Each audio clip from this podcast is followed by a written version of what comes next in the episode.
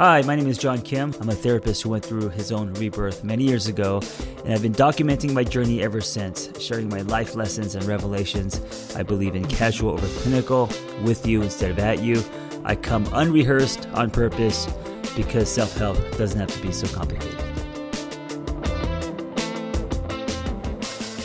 Let me ask you a question.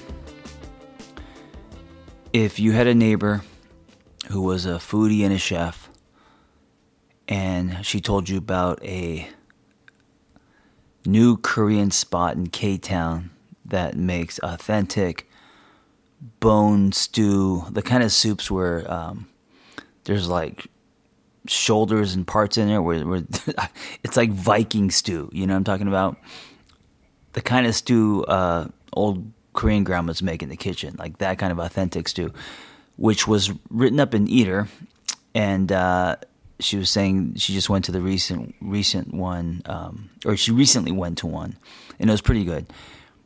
Would you go pretty much the very next day? Thirty minutes there, maybe forty minutes back. In the middle of the day, go to get this soup. And if you did, does that mean you have a problem? Are you some kind of addict, or are you just a foodie? Because today, and you know, in episode one of this three part uh, mini series, I said, I confessed that if I think about some kind of food, dish, burger, whatever, if I crave something, it's in my body by the end of the day, no matter how far I have to drive. And I, I don't know if it's a problem or not. I just know that that's the way I am. I get obsessive and also I'm a very visual person, so I see it, I start to salivate. Anyway, so after the gym today, I drove an extra 30 minutes, stuck in traffic, you know, um, valet parking, all this shit, just to get the soup. Was it good? Nah, it's kind of all right. If you want me to be honest, it gave me um, diarrhea. It, it, I mean, it, it tasted okay, but it fucked up my stomach would I consider this under the umbrella of no sugar? Did the wheels fall off? I don't think so. I mean, I'm I, am a foodie. Like someone says, "Hey, I tasted something amazing," or "This is world famous." So the world famous gets me. If something says world famous on on the menu, even if I'm not craving it, I just, I'm so curious. I have to know. I have to know why this is why people come here, right? So, does that mean I have a problem? Does that mean I'm, I have an addiction? I don't think so. I don't think it does. It's also something I, it's not something I do every day, right? That being said, the wheels did fall off. I did rub one out um, twice on the same day. And, uh, you know, it's not like, I, okay, so does that mean I have a problem? Am I uh, a compulsive masturbator? I the reason why I did it twice, and I know it sounds like I'm I'm coming up with excuses or I'm defending myself, is because one would be enough, right? Twice it's like, all right, do you not have a life? What are you doing? But I think because I set out to do this challenge for a week, because I already did it, I was like, ah, fuck it, and because you know, like I don't know, thirty minutes later, I was like, all right, I let's let's just get another one in. I'm already I'm already out. The wheels fell off, you know. So that's also part of my personality, where it's like, if we're gonna do this, let's do this. You know. You don't just eat one thing of chips. You eat half the bag. So, my revelations from this, and uh, today is the end of the week. I have a couple more days uh, to play this out but I wanted to end this miniseries because um, I'm kind of tired of talking about this, and I don't want this to go f- for longer than these three short episodes. Uh, but my revelations, I've got a few. So one, in I mentioned this before, it's important when you're doing things like this, uh, challenges, that you're really kind to yourself because um, I could easily beat myself up. I could start to label myself. I could start to say, oh, I don't have discipline. I'm not strong. What's wrong with me? You know, all that kind of shit. Um, I have discipline in other areas of my life.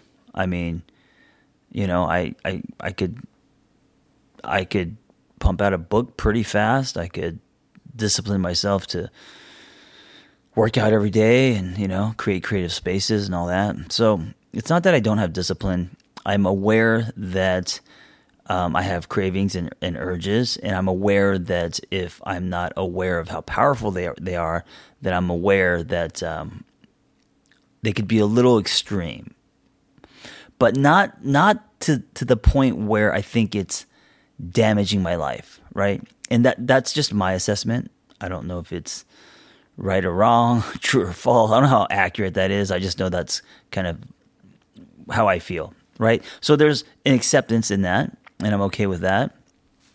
Um, my, and my revelation from this is once I give myself uh, some kindness and just kind of applaud the fact that I wanted to try something and and and and, and by doing the the thing, learning more about myself, being open, being curious about how I'm wired. Um, that is the win. And I think that's different than had I done this, you know, a few years ago, I would have been really hard on myself and, you know, rubbed one out twice. Next thing you know, I'm in a SAA meeting thinking I've got, you know, problems. I don't, I don't think so. Um, and I think the stretch for me and what was valuable in this was to do something and you know take it kind of seriously do something have some intention and then be kind to yourself um, if you don't accomplish what you set out to accomplish. And for some that could be a cop out right? For some it's like well you either do it or you don't and if you don't then you failed at it. I i don't know. I don't know if with things like this it's healthy to de- to take that kind of mindset that kind of approach. So my big revelation is, or one of them is, I think I'm more okay, and this is kind of the self acceptance slash relationship with self piece.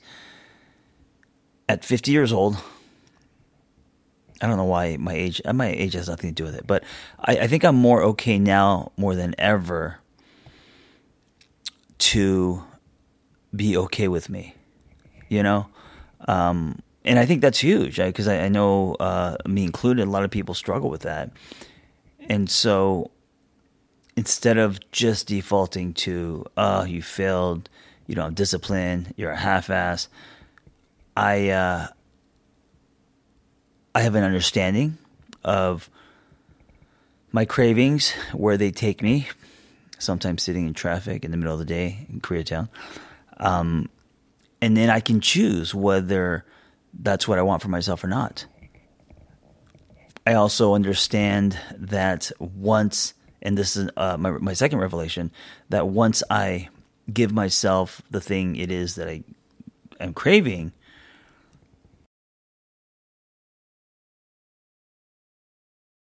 it's usually not what I imagine, right? It doesn't it doesn't live up to it.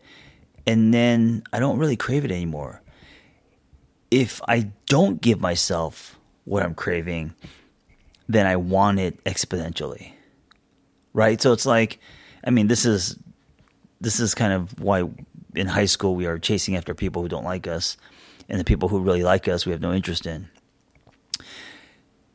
Not being able to get what you want amplifies your desire to, to, to want that thing more. Um, so I think that's valuable. I think knowing that about myself and also knowing that my imagination of what I'm craving is exaggerated and it probably isn't going to match the actual true experience of it. Because uh, nine out of 10 times, the donut, the croissant, the cheeseburger, the whatever um, anything that gives me dopamine, it doesn't hold up to what I what I had imagined in my head. And so, why is this important to know this? Because next time I crave something, it's going to give me strength to know that you know what, the last time you craved this, you had it, and you were disappointed. You know, there's a gap between what you imagine something's going to be like, whether it's uh, food or an experience, and the actual reality of this. And I, I think um, I think a lot of people fall into this with relationships and dating and singlehood. You know, the because we imagine, oh, I want to fall in love, and it's going to be so amazing to just like do nothing with this person and just watch TV and have someone to hold and you know in bed we're just going to talk all night and you know we have this imagination or we have this fantasy of what loving someone or being in a relationship is going to be like and maybe we don't have a face but you know we we we, we paint it in. Oh, oh they're going to look like this or they're going to have this kind of personality humor body shape whatever right? And then we find someone we want to invest in and it may be kind of like that but it's nothing like you imagined right? And it's not because well the other person has a say in, in, in in how how things go down and what that experience is like um, and also when you're imagining you have full control of what you want to create and life isn't that way. So the person that you choose to uh, invest in uh, there's going to be complications and contrast and you know struggles and things aren't going to line up and no one's perfect right?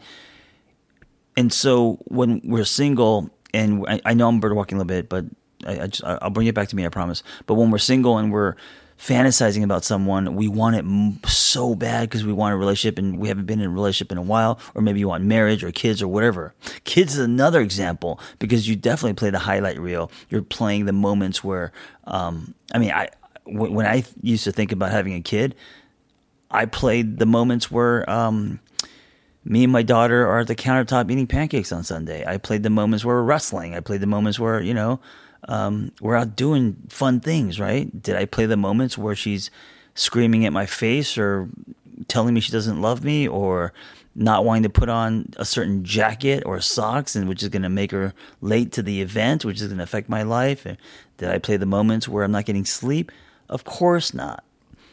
And so I think it's important to know that what you imagine and what you want and what you are fantasizing about, it's not going to be reality. And so reality is going to be different. And I think being aware of this can help with your self control. I think be, being aware of this, at least for me, um, if I am craving sugar or sex or whatever it is, and I'm imagining it, I know that I'm getting obsessed with the imagination of it, not the actual experience of it. Because when I actually put the donut in my mouth or whatever it is, I'm usually disappointed, right? And also, the more specific, the more intense. So um, if I'm imagining a, a very specific thing or a very specific food or a very specific, you know, like pizza at this place or a, a donut at this place or a certain, you know, sexual experience or a, a certain position or it, it amplifies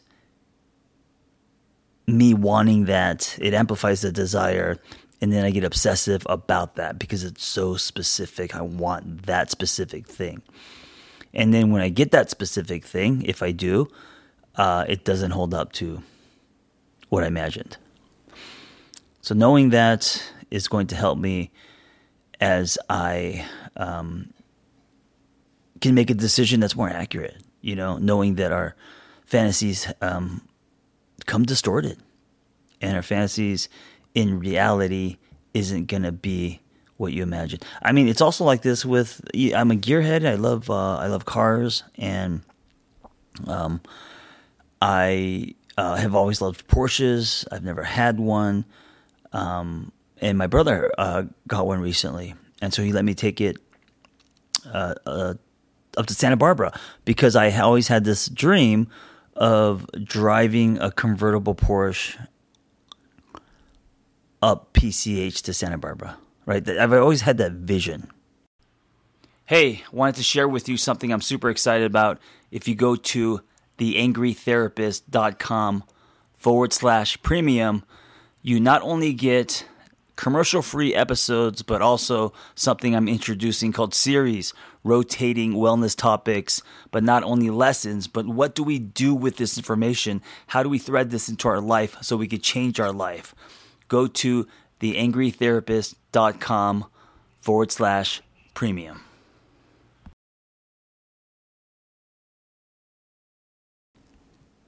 in my dream, my fantasy, I'm also getting roadhead. But that's a anyway. Um, John's so predictable, so predictable.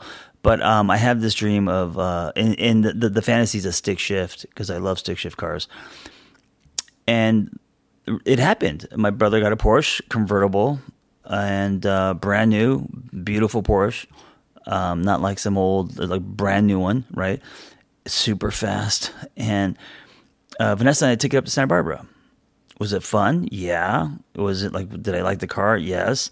But it wasn't like I imagined. Uh, it wasn't, and maybe I wasn't in it long enough. I don't know, but it was, it, it, didn't, like, if my imagination of that, if the fantasy of that was, say, a 10, this was maybe, you know, a seven and a half. Meaning it was good, but it wasn't like the exhilarating, gear shifting, um, 911 convertible that I imagined that would be in shooting up Santa Barbara.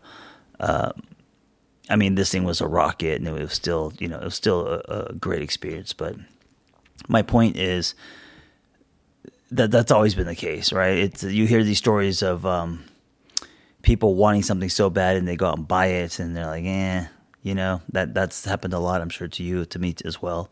And so, the power of our imagination and knowing that reality, when it actually, when you hold it in your hand, or you experience it, it's probably not going to live up. And so using that as a way to discipline yourself more or to, you know, not want what you are craving because um, maybe you don't need it. Anyway, thank you for going on this little mini uh, one week challenge ride with me. I um, I don't have any kind of conclusions on myself, but I think it's on purpose. I don't want to, I really don't want to label myself as this or that, you know, because uh, I've done that in the past. I, I have labeled myself in the past as uh, this, or, you know, maybe I'm an addict or that. And it's like, I don't, and, it, and it's not that I'm trying to escape or um, not look at myself. I just, I genuinely don't believe that it's enough of a problem for me to label myself, and I'm trying to be more uh, accepting of self. So this was a great exercise for me to do something like this and come out the other end with acceptance and kindness and exploring self and with some revelations and you know mark, writing down some notes about about myself and how I am and um and that's it it doesn't I don't have to give myself a letter grade you know Thank you for listening.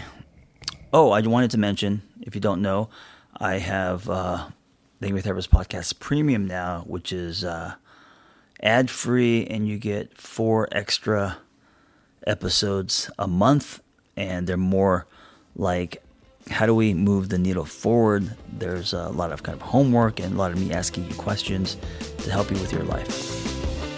Thank you for listening. Be well.